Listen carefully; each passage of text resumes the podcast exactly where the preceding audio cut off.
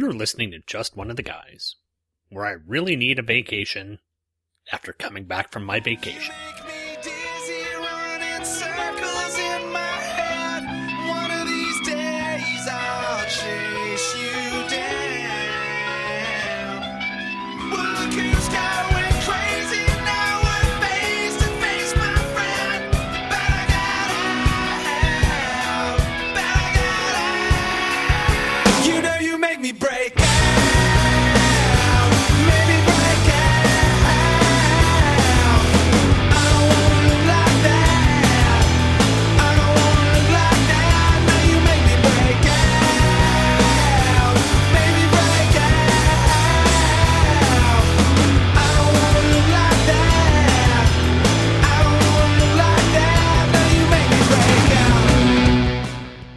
Everyone, and welcome to another episode of Just One of the Guys, a Green Lantern podcast hosted by the Two True Freaks Internet Radio Network. My name's Shawn Engel, and it's my job, as always on this podcast, to cover the Green Lantern comics, starting with cover date November 9. It's been so long since I've done this. November 1990 and ending in June 2004. I think you mean November 1990 until June 2004. Man, are you unprofessional? Putting a special emphasis on the characters of Guy Gardner and Kyle Rayner. Yeah, it's been about a couple of weeks since I've done this podcast, and I've completely forgotten everything about it. Fortunately, I haven't forgotten about the comics I'm going to be covering today. Actually, the single comic I'm going to be covering today, because I just came back from vacation, and boy are my wings tired. That doesn't make any sense at all.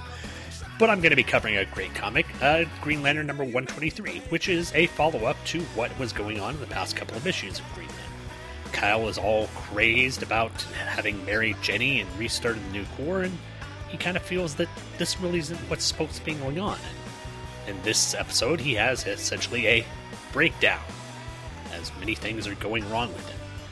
Is it all just a fantasy in his mind? Is it mind controlled by certain aliens? Is it mind controlled by certain aliens who might be related to the Guardians of the Universe? Yeah, Guardians of the Universe, not Guardians of the Galaxy. I can't wait to see that.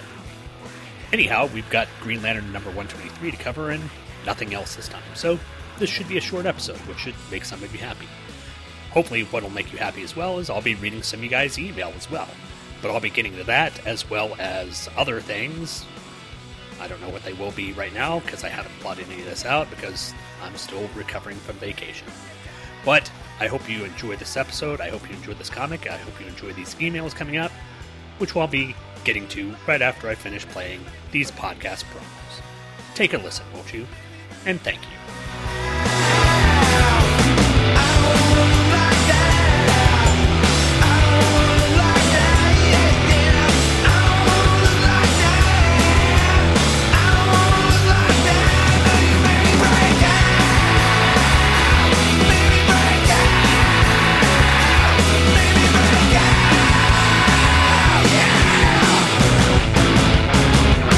Okay, Bill, are we ready? Sure, Paul. Oh wait, be right back. I need my Avengers omnibus. Uh, sh- where did I put that thing? While Bill looks for that, let me tell you about our new endeavor. Two True Freaks has grown, and Back to the Bins is growing with it. I, Paul Spataro, along with Bill Robinson and Scott Gardner, Just say his name three times in an email, and he'll appear in your show. Hey, how's it going? Ah, sorry, sorry. I forgot I had a Scott Gardner life model decoy in here. Be right there. Ow! Ow! Who put Cap's shield there? Anyway, we're looking to showcase various characters, storylines, issues, or whatever strikes our fancy from the world of the Avengers. Hey Ben, move that funny looking hammer, would you? It's it's on that book, and I can't move it. Sure thing, Dad. Where do you want it? Uh, over there somewhere. No, no! Watch out for the repulsor! Ow! Whoa! Ah! Don't tell your mother. We like to call it Avengers Spotlight. I thought it was going to be called Old Avengers Never Die. They just get reassembled and sent to another Earth. What? Too wordy? Who knows what we'll cover, and who might stop by. So join us for the Avengers Spotlight, where we'll look at Earth's greatest heroes and some of comics' greatest stories, such as the Korvac Saga, Acts of Vengeance, the Kree Skrull War, and, oh, for the love of Christ, who the hell put the Celestial Madonna Saga on this list? Huh. I found a use for that life model decoy after all. Okay, found it. We ready? hey, wait a minute. This is the Book of the Vishanti. Forget it. See you soon, everybody. My favorite Avengers are D-Man and Green Lantern. Say goodnight, Scott. Good night, Scott. This is an imaginary podcast, which may never have happened, The Short Box Showcase. but then again may have. About a father and daughter. I'm Professor Allen, And I'm Emily. who came from Ohio and talked about comics. Walking Dead, Tintin, Black Lightning, White Tiger. It tells of their rise to glory, when the great guests were yet to be booked, Let's put it this way Shogun Warriors wasn't going to win any Eisners. And the great feats of editing not yet performed. This is Ultra 7, this is Ultraman Jack, and this Ultraman Taro, and this Ultraman Leo, and this Ultra. Of how they spoke at length, This continuity is really the brainchild of nitpicking nerds the world over. But to be fair, the best kind of confession is the Force confession. and reviewed in brief tales that explore creatively the bounds of a given character's history, Red Sun is wonderful with a very strange ending. of brilliant creators before their fall from grace. This is the era where Miller is at the height of his creative and artistic powers, and the ability of strong writing to encapsulate and transcend its time. Flash of Two Earths by Gardner Fox. This is an imaginary podcast. Aren't they all? Shortbox Showcase is part of the Relatively Geeky family of podcasts. Check us out on the web at relativelygeekypodcast.blogspot.com or search in iTunes for Relatively Geeky or Shortbox Showcase. And remember, we're not experts. We're just family. R. What's that stand for? Robin. Hello, everyone. This is Rob Myers, and I'd like to invite you to check out my podcast called Robin. Everyone loves the Drake. Rob, are you going to take out the trash? Uh, I'm right in the middle of uh, recording a, an ad for my, my podcast. I'll, I'll do it in just a little bit, okay? Sorry to interrupt Boy Wonder time. Boy Wonder? I'm all man, lady. Uh, Rob? Uh, okay, where was I? That's right. My podcast, Robin, Everyone Loves the Drake. It'll be hosted over at thebatmanuniverse.net. I'll be covering Tim Drake's origin story from the very beginning, starting with Tim's first appearance in Batman 436, also known as Batman Year 3, and hopefully going all the way through the Robin ongoing series, starting with issue 1 and going all the way to issue 183. 183 issues? Wow. Well, it's a good thing because everyone loves the Drake. You don't like the Drake? I hate the Drake. I love the Drake. How could you not like the Drake? Who's the Drake? Who's the Drake? The Drake is good. And I am back. It's weird to say that after a couple of weeks. Again, yeah, you won't notice any interruption in the production of this podcast, but yeah, I've been off for a week, so I'm just trying to get back into doing this. Anyhow, I need to get back into doing this, which I already said. So let's go ahead and start with the thing that I do at this time in the show read your wonderful, wonderful email. You've got mail. Pattern baldness. And starting out, we've got a little email from uh, my good listener to the Great White North, Mr. Scott Davis. And Scott Davis writes in with the title Question. He says, On episode 116, did you suggest that you would be a host on Green Lantern's Light if you came back with the group? If so, that would be awesome. Well, I might have slipped up with that. I constantly slip up saying things on the show, so I could have said that, yeah, if Green Lantern's Light comes back, I would be willing to be a host. But right now, that show is kind of in limbo. I know Michael would like to do more shows, but just finding time to get with Jeffrey Taylor and J. David Weter and get all their schedules synced up and actually do the shows has just been problematic for them. But you know, it's one of those things that I was kind of sad that the show pod faded, but they had some really good episodes and they're going on to do other stuff. And if you'd actually like to hear more of Michael Bailey, uh, he's doing a show called uh, Superman and Batman. Plus, he's doing a little show with a certain other podcaster called uh, Parallel Lines, the Tangent Universe podcast. You can go check those out over at greatkrypton.com. J. David Weter is still doing Dave's Daredevil podcast, which is an amazing show. He's covering all things Daredevil, and right now he's working his way through the Frank Miller run on Daredevil. That's good stuff. And Jeffrey Taylor is still doing uh, From Crisis to Crisis with Michael Bailey. So those are all excellent podcasters, all excellent shows, and you should check them out, regardless of the fact that they're not talking about Green Lantern. But you've got me, so there's consolation prize, I guess. But thank you very much, Scott, for writing in. Our next email comes from Mr. Luke Giaconetti. And the title of his email is incredibly well written. It's called Freshly Squeezed Green Lantern Comics Means Lots of Pulp. He says, Shawn, I really enjoyed your coverage of the various Green Lantern annuals over the past several weeks. This past weekend, as he was writing this, so that was probably about a month ago, maybe a little bit more as the time this uh, episode will air, uh, at Heroes Con in Charlotte, North Carolina, I was able to pick up a large stack of Flash annuals, which are the counterparts to the GL ones you covered The Darkness We're In, uh, Darkness Within, Elseworlds, Bloodlines, and Pulp Heroes, like you covered here on episode 117. I have the Dead Earth one, but I have not read it, so give yourself a pat on the back for inspiring me to read all these annuals once I finish the stack of comics on my nightstand. I hope you find some enjoyment out of those annuals. Uh, um, I can't say the best things about the uh, Darkness Within and Else or the uh, Darkness Within and Bloodlines annuals, but I really enjoyed the Elseworlds one, and I really enjoyed the Pulp Heroes one. Let me know what you thought about those, especially the Pulp Heroes one. I'd love to hear what they did with the Flash and that sort of giving him a sort of uh, you know 1920s and 30s shadow type feel, or how they'd work that into it. I think that'd be kind of interesting. Luke continued on, saying, Similar to you, I enjoy these quote unquote downtime issues where we get to see our heroes in situations where the universe is not at stake.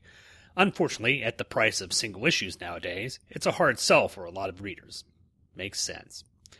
For all of uh, for all folks like us bemoan the lack of downtime stories, it seems that most readers don't like stories like this because they don't quote unquote matter, unless the publishers try to or publishers tend to only put out stories which quote unquote again matter. It's an unfortunate trend, but it's sadly the way the game is played now, at least by the big two. And you know me, I'm no new 52 basher, but I'm not an apologist either. Having said all that, the most amusing part of this issue to me is poor Kyle getting his painting blasted by the Manhunter. Insert Nelson Muntz laugh here. Ha ha. My best imitation, I guess. By the way, I'm right with you on the Kyle Carol relationship. Carol is a cougar? That I can buy but Kyle seems to stick with women his own age. I'm just saying that's all. Yeah, I don't know about the whole idea of Carol and Kyle having a relationship in the new 52.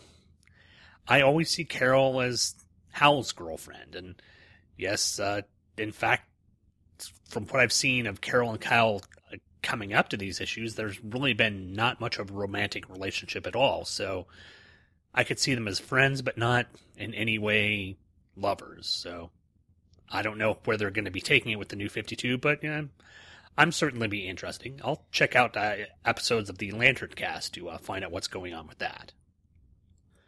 Luke finishes up here with a couple of notes about some ads from this episode. NFL Blitz was not so much a Madden clone as it was an arcade style game with crazy graphics and plays flying all over the screen. Think NBA Jam on the gridiron and you've got a good idea. Yeah, I do kind of remember that now that NFL Blitz was uh, kind of akin to NBA Jam. It was a football game in the sort of loosest sense with not really the big bobblehead type characters, but not the strategy that you'd get in playing Madden or something like some game akin to that. So makes sense there.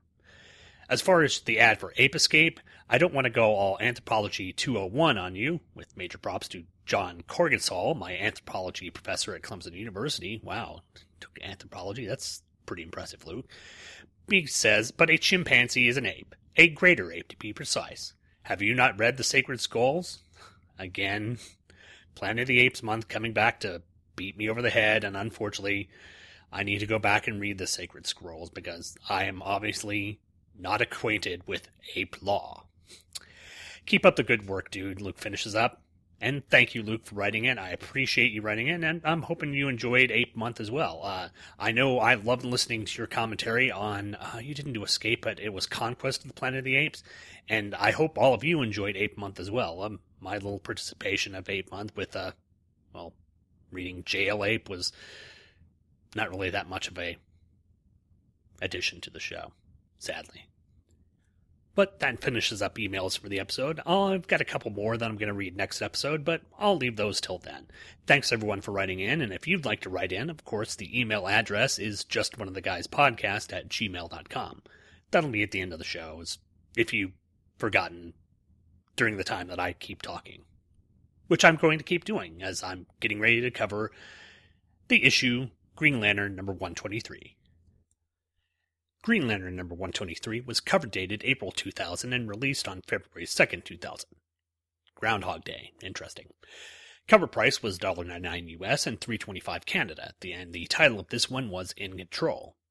The writer was Ron Marz, penciler was Darryl Banks, inker was Greg Adams, colors and separations were by Moose Baumann, probably no relation to Stella from Batman Oracle. Letterer was Chris Eliopoulos, assistant editor was L.A. Williams, and the editor was Bob Schreck. Everything was perfect for Green Lantern Kyle Rayner. A little too perfect, if you would ask him. After having woken up from his perfect scenario to former Lantern John Stewart playing bedside nurse, Kyle wonders why he dreamt up this reality dealing with a new Corps and Jenny being his wife. All of a sudden, Kyle, now garbed like Parallax, is tackled by Superman and held captive by Wonder Woman's magic lasso. But this too is a fleeting vision as he pops back into reality in his bedroom. John asks him just what's going on, and after Kyle relates his turn as Parallax, John asks about what happened before all of this started. Kyle talks about getting shot, the gallery showing, some dealings with the JLA. Oh, yeah, and that run in with Effigy and the controllers. The mention of the Guardians' hardcore cousins leads John to believe that they might be a part of all of Kyle's problems, and Kyle decides that he needs to take the fight to them. Fighting off further flashbacks, Kyle charges his ring in an awesome splash page and heads into space to track down the mind manipulating Malthusians. Following a cosmic GPS signal where John said the controllers might be, Kyle ruminates on the illusionary world he was living in. Maybe being married to Jen and rebuilding the Corps was really what he wanted in life. But those thoughts are put on hold as Hal Jordan stops by to check on his Lantern colleague. Kyle blocks out the illusion once more and finds that he's reached the controller base. But before he can confront the controllers, Kyle has to take on his opposite image, Effigy.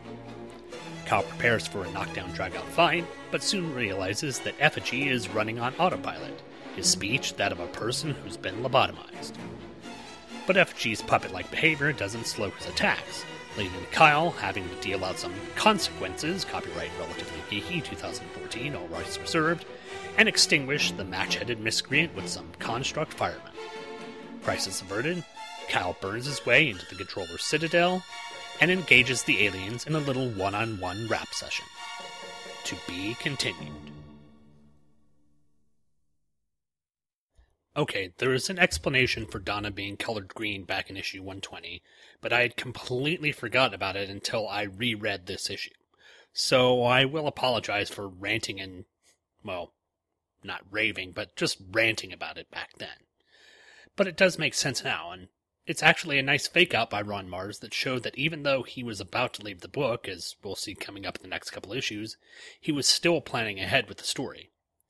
Greg Adams does a fantastic job inking Banks, and there's very little, if any, bad art in this issue.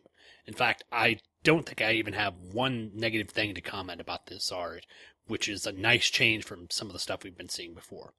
It's a really good story that carries on from the past few issue, issues. I'm not certain if this would be considered an early effort at writing for the trade, as these issues haven't been collected, but I would have to think that it was just part of the ongoing story. Even though later on we'll see certain issues get collected for trades at the time. I would think this story arc definitely plays out to be about five or six issues long, so it definitely could have been seen as a written for the trade type book. But I don't think at the time that was the mentality of the writers at DC or at Marvel, so kudos to them for just writing good stories. But moving into uh, my commentary over the book, we'll start out looking at the cover, which is a nice sort of fractured image of the various iterations of Kyle's real and imagined life. Uh, the coloring of the shattered glass doesn't completely make the images pop off the page, but it does give it a kind of cool, as in cool temperature feel. It it, feels like Kyle's standing on a brick of ice that's reflecting different images of what's going on in his past and his present and in his fractured mind. And the idea of ice cracking is is a good parallel for what's going on along in his mental state. There's some interesting images here. Uh, up in the upper right hand corner, there's Kyle and obviously Alex walking, and Alex looks a bit more uh, top heavy than she did in some of the other issues. There's Kyle as Parallax, which we see in the book. And then down at the bottom right, there's Kyle as Goku. I don't know why there's a Dragon Ball Z reference here, but yeah. Oh, and there's Kyle as uh, Conan the Barbarian from the uh, Pulp Heroes annual. So obviously that annual, you know, had some had some legs because it's referenced a couple more times in here. Page one, we get a really great splash page, which essentially could be a cover for the book as well. And it's also very poster worthy. You've got Kyle standing there with Jenny draped around him in her Green Lantern uniform, with him holding his hand up, you know, and the energy beaming off his ring hand, while the rest of the Lantern Corps flies out around him, and you see the face of Ganthet in the background while he's being shadowed in the uh, surprint with the uh, giant image of the uh, newly restored central power battery it's a it's a really nice image, and again, Adams does a good job at inking over Banks, much better than I think um, Terry Austin did. But uh, again, no no fault to Terry Austin. They they just didn't seem to work together. Adams seems to be working really well with uh, with Darryl Banks in here. You know, unfortunately, we're going to go through a kind of rotation of inkers that's not one's really going to stay for a while. So there you go. Page two, panel three. Here's where we get the explanation of why Donna was co- I'm sorry, why Donna was colored green in issue 120. It was one of those things that I caught when I was rereading it, and a lot of people at the end of the book who wrote in letters caught, thinking that it might have been miscolorization or the letter put in the wrong, you know, person or what. But it's it's a nice subtle way to show that that was kind of the beginning of Kyle's mental freak out or whatever exactly it was that was going on. So I've got to go and kind of recant my rants about that and saying how awful and stupid I thought it was when they miscolored Jenny or miscolored Donna and made that mistake because it wasn't. It was actually there for a purpose. Good on Braun Marz. Good on Braun Marz for putting that in there page three, I think Kyle looks he looks really good in the Parallax uniform. It's not as exaggerated as Hal's original version of the Parallax uniform. The uh, sort of 90s slash 80s oversized shoulder pads are gone. The cape is still there, but it's not as ridiculous as you'd see it in other images. But I think Kyle looks good in here. And this is another scene where Kyle's thinking that something's going wrong and having the entire Justice League essentially take him down is is pretty awesome. You know, the only real difference is he still has his crab mask on, so it's a neat aesthetic design. And yeah, Kyle Kyle would look good as Parallax. I I wonder if they'll ever do that. Hmm. Page four. I guess this page is a little bit for the uh, ladies here because you get Kyle coming back from this strange dream and he's sitting on the bed wearing it looks like close to nothing, especially in the second panel where he's very carefully shaded in his crotchular region. So if you ladies want to imagine that Kyle sleeps in the buff, well, yeah, take that, take this image and, and hold it tight. I, I guess. Uh, okay. Moving on. Page five, panel three. I really love the fact that even Kyle feels that his rogues gallery is filled with losers and corpses. Uh, you know, he mentions uh, Doctor Light and Doctor Polaris, and Grayven, which is hilarious. And then, of course, as corpses, which may not or may be true, we get Fatality, but obviously she's not a corpse because she's back in current DC continuity. So maybe she was and she came back. Death doesn't seem to be that much of a problem anymore. Page 8 is we get another flashback. Kyle flashes back to the Pulp Heroes annual, except this time instead of being uh, the uh, character from inside the painting, it's actually Jenny beside him with a very uh, barbarian inspired bikini and a cat of nine tails. So I guess there's a little stuff in there for the men as well if they want to think about that. So there you go. But it's nice to see that the uh, Pulp Heroes storyline and the uh, artwork from that kind of captured people's imaginations and allowed it to be brought back into the book. Surprisingly, not much from Bloodlines was brought back into the book, which, yeah, make your own judgments on that. Page 9, we get another awesome splash page here of Kyle recharging his ring before he goes out to find the controllers. There's a ton of obviously inspired Kirby crackle as the energy comes off the battery as he's putting his ring to it. Uh, it's a really nice image, uh, very poster worthy. Uh, again, Adams and Banks work really well together, and uh, the coloring design is just amazing as well. So nice, nice panel here. Page 11. This is a nice melding of the story and the artwork here. While Kyle wonders about all the weird things that have happened to him in the past couple of issues, he thinks to himself if this is kind of wish fulfillment. And after thinking about it for a while, he gets this look on his face that it might just be what he wants to do.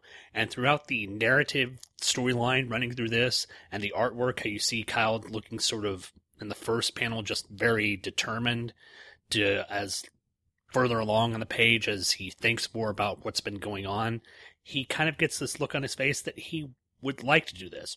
Plus, you also see, you know, another flashback changing as his crab mask changed to the traditional Green Lantern mask, as another image comes up on the next page of him being part of the Corps and Hal Jordan still being there. So it's a nice working together of both the narrative and the artistic design of the book. Page 15, this is kind of disturbing. It tells you what kind of characters the controllers are. Effigy here now seems to have a feeling of him being lobotomized or at least being mind controlled as he talks in a very bland, monotone way. And his facial expressions, such as they are, you can't really see because his face has got that sort of Joker white to it. Also display that kind of feel that he's not all there. And that also gives the reader a feeling of what kind of characters the controllers are. It's, they're not like the uh, Guardians who allow their their minions or their lanterns to have free will and decide on their own. The controllers are doing just as their name suggests. Suggests. Just as their name suggests.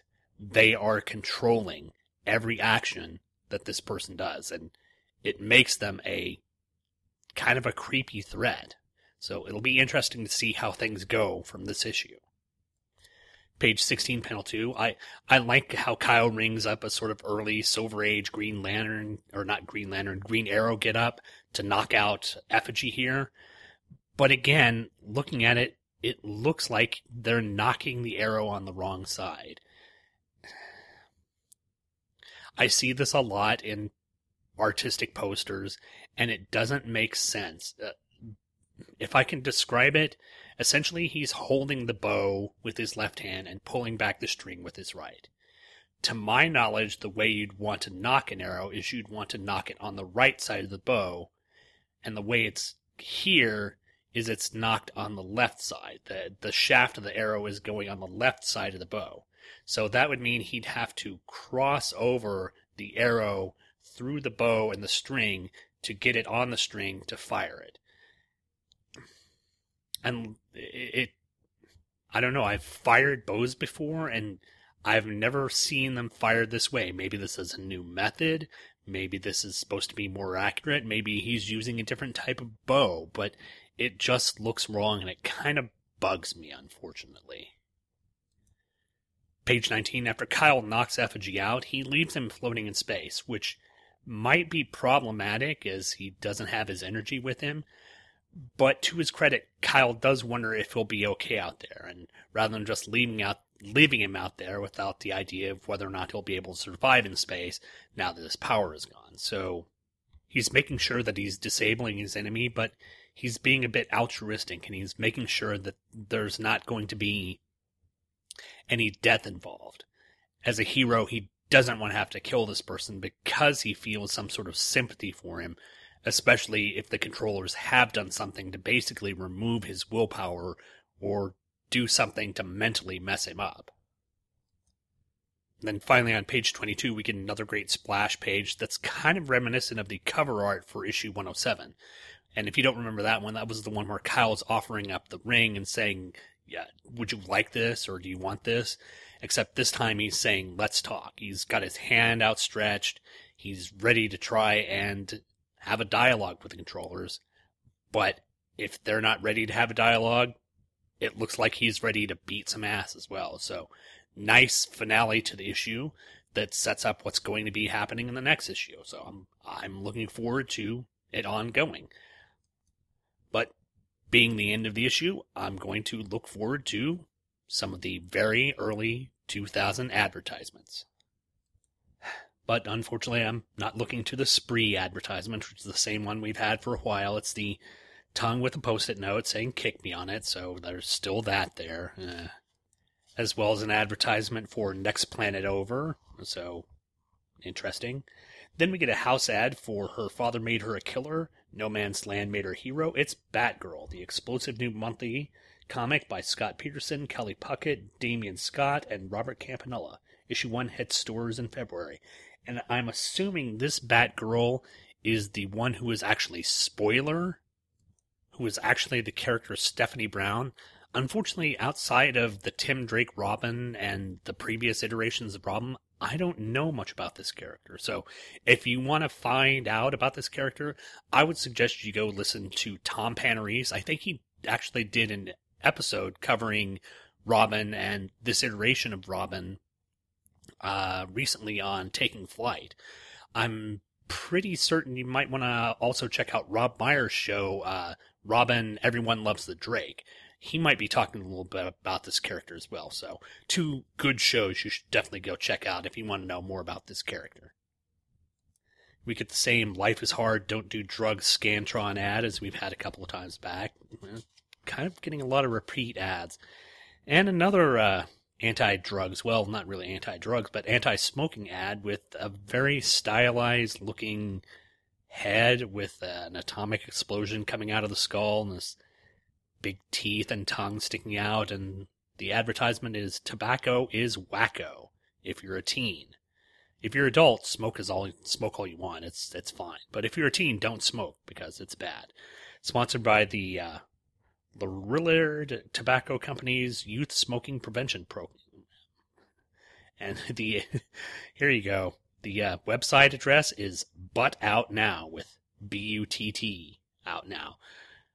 I hope that domain name stayed under this this uh, company. Otherwise, you know, it might be misused for a, another purpose. Just saying. After that, we get another house ad for travel to exotic worlds, meet interesting aliens, and kill them. It's the Creature Commandos, a eight issue, an eight issue miniseries written by Tim Truman, Scot Eaton, and Ray Kryssing. And it says they take war to the final frontier in a new eight issue miniseries opening this fire this February.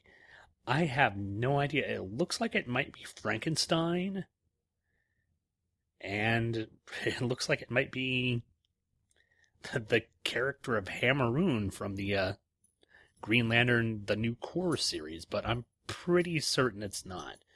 It's interesting looking stuff, but uh, I don't think it has anything in relationship to the actual Green Lantern New Corps, which is which is sad, I guess. After that, you get another weird L2 advertisement. This time, that's this time it's not for Levi's jeans. I guess it's for Levi's cargo shorts, and got these two kids in cargo shorts holding up a giant boulder, obscuring their faces. Whatever, Levi's. I don't get you at all. That's why I buy all my stuff from Old Navy. Again, another repeat ad of Spyro's Revenge or Spyro 2, whatever that is. Uh, same advertisement for Thrasher Skate and Destroy for the PlayStation, I guess. Uh, man, there's no new ads. Huh? Same uh, BK Big Kids Meal for uh, Batman Beyond uh, things. Let's see. Oh, wait, actually, here's a new advertisement. It's a Hawkman and Hawkgirl uh, two pack deluxe action figure set from DC Direct. Uh, it's available exclusively in comic shops June 2000. And it's a pretty nice look at the. Uh, I guess it's the golden and or silver age Hawkgirl. They've got the they've got the helmets for either one, and it's it's some nice sculpts. It's the classic looking Hawkman, and you can take off their helmets and have their actual faces. That's nice looking sculpts. Hawkman is uh, impressively beefy, and Shiera is uh, she looks nice. She doesn't look too she doesn't look too 90s. She looks very, her figure is very nice. She's not overly chesty, so I like that. Um, I'm wondering if Luke Giaconetti ever got his hands on anything like this, because that's a, that's a good looking Hawkman sketch. Um, trying to see, it's a, uh, 13 inch wingspan Hawkman. The uh, characters are, uh, six and an eighth inch tall, uh, seven points of articulation, so not, not too bad for, uh, you know DC Direct characters. I'm wondering how much these ran. They don't have any don't have any prices on it, but they they look pretty cool. Nice sculpts. The next ad is for the uh, Wizard, I guess what 2000 favorite uh, comic book characters and stuff ad. Uh, it's got basically selections for favorite writer, penciler, inker, painter, colorist, letterer, editor, hero, heroine, villain, supporting character, ongoing series, one shot or miniseries, publisher, comic merchandise, comic TV or movie project, and greatest comic moment of 1999. And I'll just go ahead and read some of the things. Uh, for uh, greatest comic moment of 99, we get beaten and bannered adventures, co- defeat or confront Ultron in Avengers 22, the death of Karen Page in Daredevil, Daredevil number 5, the public's discovery that Superman's married in Superman 152. God bites out Jesse Custer's eye. Ooh, that's a good one. And Preacher number 49. Uh, the Midnighter crashes the ship into Gamorra in the Authority uh, number 4. And Thor defeats the Dark Gods in number 12. Hmm, that's a pretty heavy, well, except for Preacher and Superman. So those are DC books. And Authority. I think Authority is, well, Authority is essentially a, wasn't it a Vertigo title? I know it was. I don't think it played into the DC continuity, but yeah, there you go, Wizard stuff. Looking through this, sadly, I'm not seeing any uh, Green Lantern stuff here. Uh, it is interesting though. Space Ghost Coast to Coast is on the uh, docket for votes for favorite comic or a TV movie, movie project. Of course, it's up against Batman Beyond and the new Batman Superman adventures, and Big Guy and Rusty the Boy Robot. Really? Okay. Well, there you go. And Mystery Man, which was the, the hot comedy, superhero comedy thing. Yeah. Again, another rehash of the Catwoman game for the, not the 3DS, but the Game Boy Color. A very psychedelic tie-dye version of an advertisement for Starburst Hard Candy. I guess if you were tired of chewing Starburst, you could actually get like hard candies or lifesaver version of Starburst. So there you go. I do want to mention that the ringside uh, letters page basically has a bunch of ideas of what people thought was going on in issue 120 with uh, them referring to Donna as Jenny or Jenny as Donna and her being colored green. Some of the ideas were, oh, uh, due to the gunshot wound and mixed up feelings for both women, Kyle was projecting Jade's complexion on Donna. Uh, someone said Rob Schwager misses Jan. Sentinel's presence earlier had some residual energy in the apartment, sort of like static electricity charge that temporarily colored Donna's screen green or the color is goofed. Someone says it was Jenny, but we can just assume that Radu got his names mixed up and Jenny was too nice to correct him. So, yeah, it wasn't just me who noticed that, and I'm glad that it was eventually determined to be an actual part of the story. So that's kind of neat. But the uh, final ad is uh, kind of interesting ad for SciComic.com, which I guess is a comics website. It has a very like one of those Catholic schoolgirl uniforms and this uh, very skinny, seductive redhead posing seductively in it. I don't get the well, the okay, I do get the appeal of the uh, Catholic schoolgirl and the schoolgirl uniform, but using it to advertise for comics and in fact, SciComic, which I guess is a subscription service or a online comic retailer. Eh, yeah, whatever. But that does it for ads, and that does it for the book. And that does it for this show. It's like I said, it's a little bit shorter one. I hope you guys enjoyed it. Uh, I really enjoyed the episode. I hope you did too, and I hope you'll be back for a next issue where we find out what's going on with Kyle and controllers as he's about to uh, have a little conversation with them maybe a bit more fisticuffs and consequences than conversation. Yeah, that's probably it. Thanks, Professor Allen. Well, that's it for this time out. I will be seeing you, well, not technically seeing you, I will be talking at you here in seven days. So hopefully you'll be back to listen to the next episode of Just One of the Guys. Until then, have a good weekend, folks. Bye. You've been listening to Just One of the Guys, a Green Lantern podcast, hosted by yours truly, Shawn Engel. All images, stories, and music are copyright their respective copyright holders, and no infringement is intended.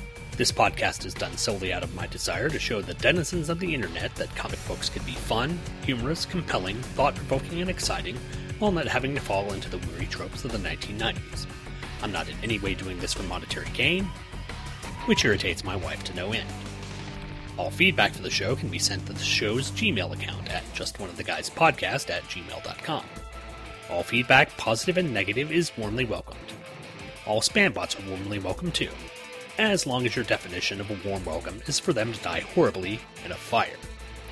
The website address for the show can be found at the brand new Two True Freaks website at twotruefreaks.com. There you can find the RSS feed as well as scan of the covers and whatever else I feel like putting up. Look for me on iTunes. Just search for Just One of the Guys podcast or search for Two True Freaks, the numeral 2, and you can subscribe to the show there. You can also search me on Facebook, and now you can actually find me there, as it was a requirement of my new Devon's Core contract. But it doesn't mean that I'll be joining your little Candy Crush group anytime soon. Thanks for downloading and listening, and come back next Friday for another episode of Just One of the Guys, a Green Lantern podcast.